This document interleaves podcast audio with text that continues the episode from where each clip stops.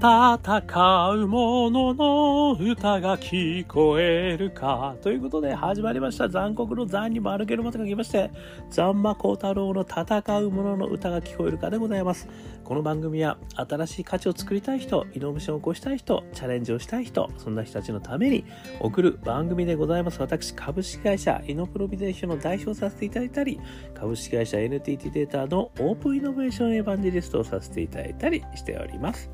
さてさて、本日はですね、2022年4月26日というところでございますね。あと少しでゴールデンウィークでございますね。皆さん、あと踏ん張り、一踏ん張り頑張りましょうということでございまして、今日はですね、なぜ同じ課題がいろんなところで出てくるのか問題という話をですね、ちょっとしてみたく思っております。まあ、私もですね、いろんなの大企業の皆様のご支援をおかげさまでさせていただいている中でですね、まあ、最近、キックオフとかですね、えー、事業計画とかですね、えー、中期事業計画とかですね、新しい計画をね、あの皆さんこう、ようようと打ち出されて、今年も頑張るぞ今年度も頑張るぜみたいなね、あの感じになって、そしてこの5月を迎えると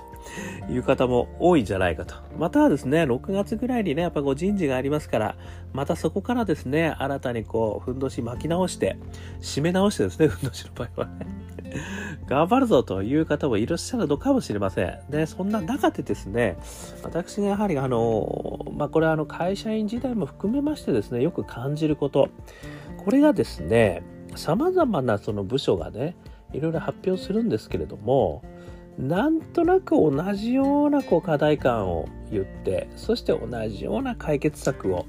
ね、あの方針として出されると。ちょっとずつ当然ね、テイストは違うんですけど、もちろんお客様によってもね、全然違うんですけれども、なんとなく根っこはみんな、なんとなく同じこと言ってるなっていうね。まあ、それがね、あの、会社のビジョンね、あの、に従ってるからなんだと。ね、えー、言うことも簡単ではあるんですけれども、なんかそれを違う言葉に言い換えてるだけなんじゃねえのと。いうことをですね、感じることがよくあるわけでございますね。で、なぜなんだろうと。で、いうことをですね、ちょっとあの、つらつらと考えたことをですね、今日はちょっとお話ししてみたく思っております。で、その理由ですね、まあ、3つぐらいあるかなというふうに思っているんですけれども、まず1つ目ですね。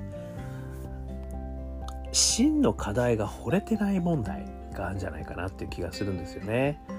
でこれですねやっぱりそのお客様自身がですねあのどんな課題感を持ってるのかっていうことがねある意味そのお客様のこの発表資料とかねあとはアンケート情報とかね統計分析とかね、え、言ったものをですねあの元にこう分析してやっぱお客様はこういったところにこういう課題があるみたいなね、いうこと言われてるからやっぱりこういうことをやっていかなきゃいけないんですみたいなねあのことで書くと。ね、これあの私も地域事業計画とかね、いろいろ一生懸命やらせていただきましたけど、時間がないんですよね、とにかくね。だからまずはその外にある外形資料を使ってですね、なんとなくそれなりに収めようみたいなね、そういうのが見え見えになってる場合もね、あの、あるかもしれません。えそういう意味でですね、やっぱりこのお客様の真の課題が捉えられていないってことがですね、一つ、その裏にはあんじゃねえかなっていうふうにちょっと思っているということですよね。ですので、あの、まあ、私が、あの、そういう意味では、あの、ね、よくこう CS 調査とかでね、あの、真のお客様の声が聞けましたとかって言ってますけど、それでさえも全然真でも何でもないですからね、そういう意味ではね。その背景にあるお客様の状況がね、どうなってるのかっていうことがですね、わからない限りですね、ここにはやっぱり到達できないですよね。だから毎年、そういう意味じゃ同じようなあの文言でね、皆さんこう言ってしまうと。まあ、要は外に出ているニュース情報とかね、その外形的なものだけでやっぱり使ってしまうとそうなるということなので、まあ、このお客様の真の課題を掘るということが一つは大事だと思うんですよね。で、そのためには、現場100回なんですよね。やっぱりこれあのいかにですね現場100回行ってその背景までね含めた理解ができてるかってことがやっぱり常日頃求められると、まあ、もしくはですねここから新たなプロジェクトを立ち上げるのであればやっぱりそこをこう掘り直すということをやるとですねやっぱり随分あ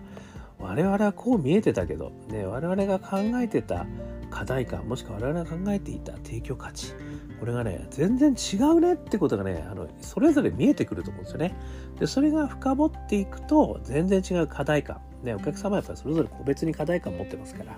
そうするとこう違った捉え方ができるんじゃないかと。いうふうに思ってるということですね。でこの現場100回やる時もですね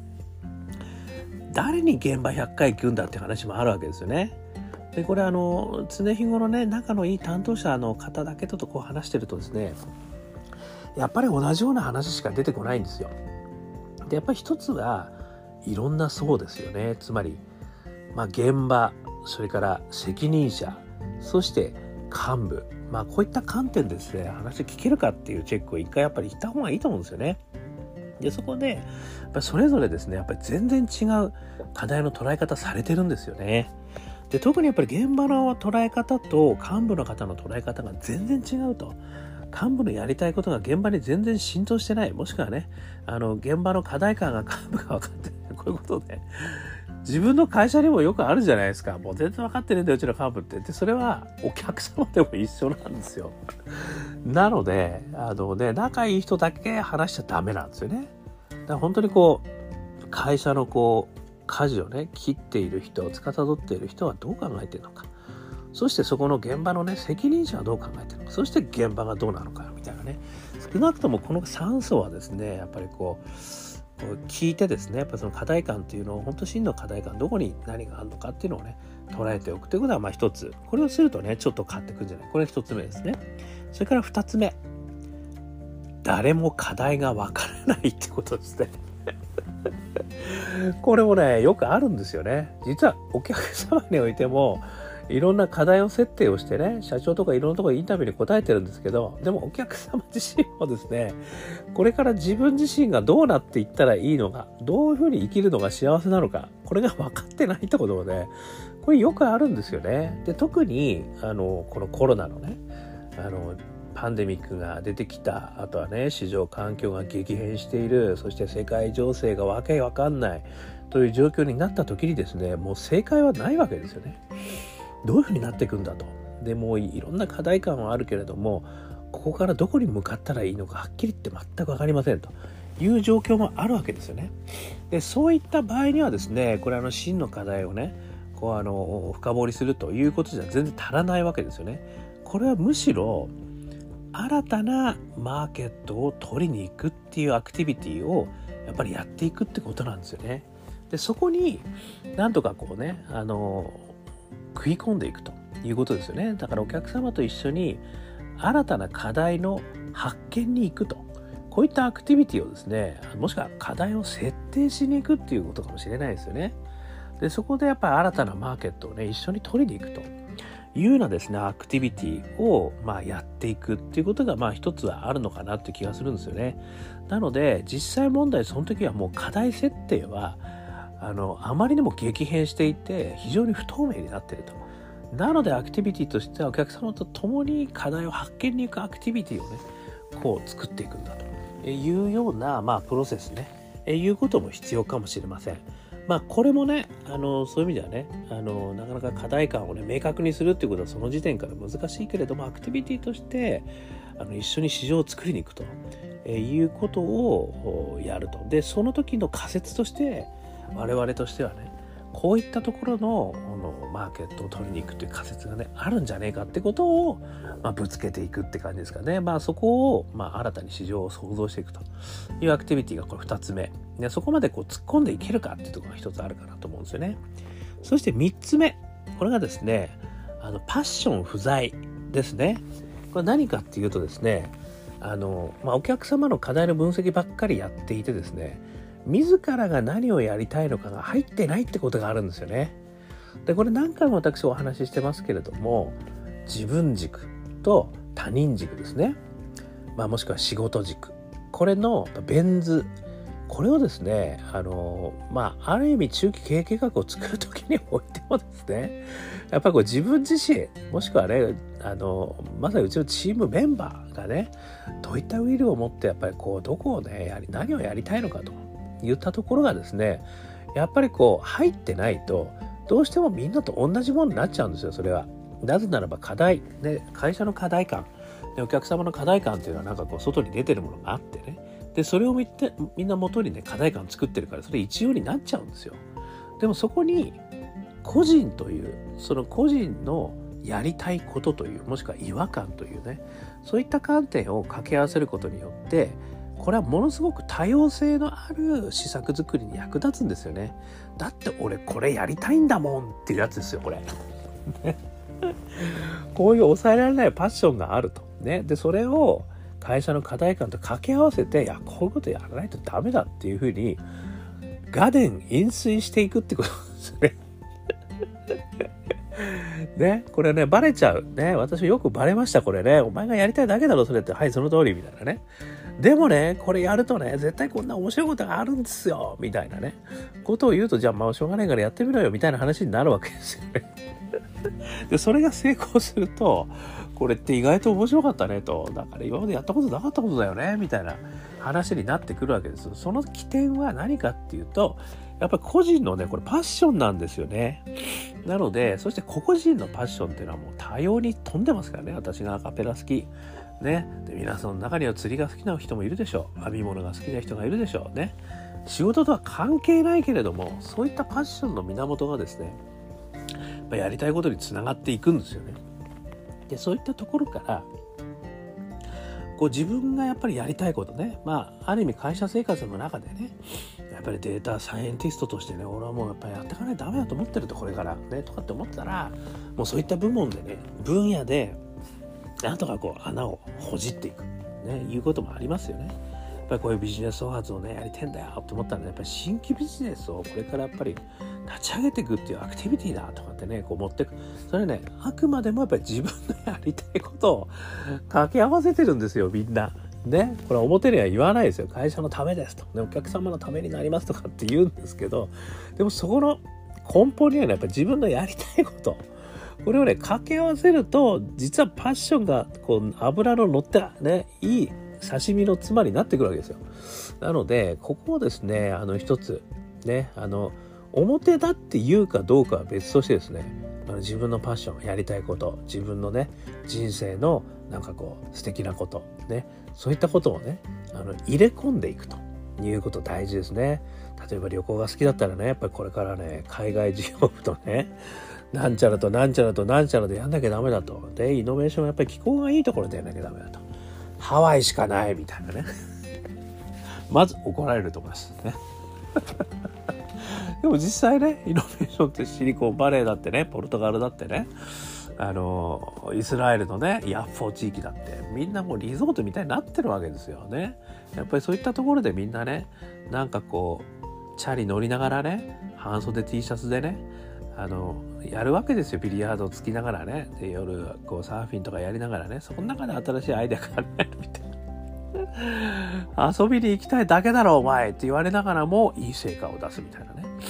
とかね。まあいうことがねあのいろいろやりました私も。ね。そういうことがあるとですねちょっとこの計画も彩りがあるし自分自身もこう楽しくなってくるしそしていろんなものが出てくるとね。人それぞれそれ好きなこと違うからですよ。ね、そういったことをやることによってやっぱりこうねあの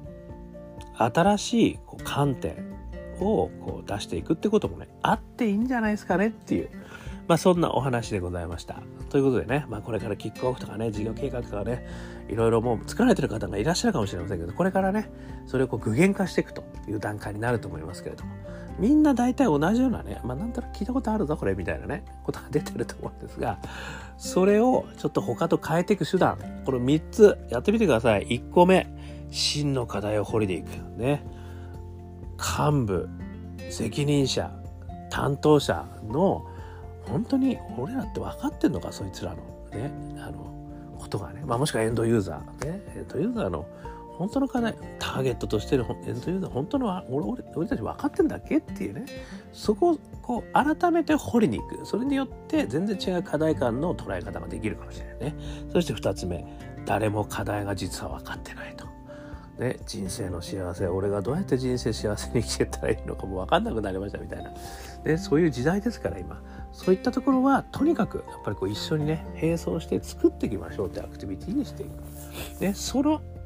案としてこういったところを新たに作っていくっていう仮説がねあのあるんじゃないかということをねこうぶち当てていくっていうことが2つ目それから3つ目ですね自分のパッションこれをですねあの混ぜ込んでいくっていうことですね。これによってさまざ、まなですねあの施策があの出てくるというふうに思うんですよね。いろんなこうアイデアがね浮かんでくるというふうになっていろんなこうチャレンジ項目が出てくるということになるとですねまあこれダメだったらまた次これやろうぜみたいなことがよくどんどん出てくると。あまりにも単一的なね課題でみんな一緒に同じように作る上でですねやっぱりこういったとこなかなかできないよねって毎年できないよねみたいな話言っててもしょうがないと。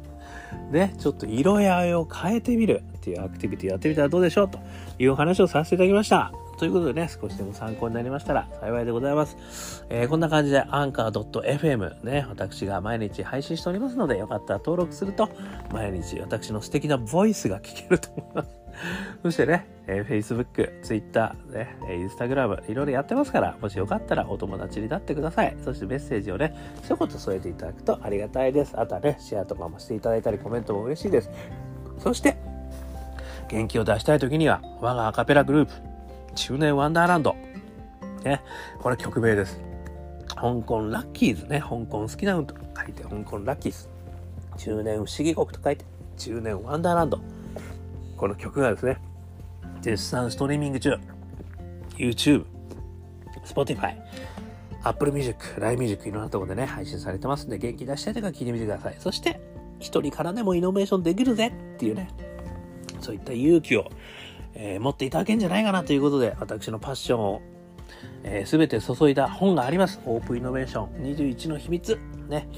これも見ていただくとですね、えー、一人からでもイノベーションできる、ね、というような勇気を得ていただけたんじゃないかなというふうに思っておりますので、よかったら Amazon、それからね、紀ノ国屋さんいろんなところで見てみてください。ということで、今日も聞いていただきましてどうもありがとうございました。それでは皆様、頑張りましょう。また明日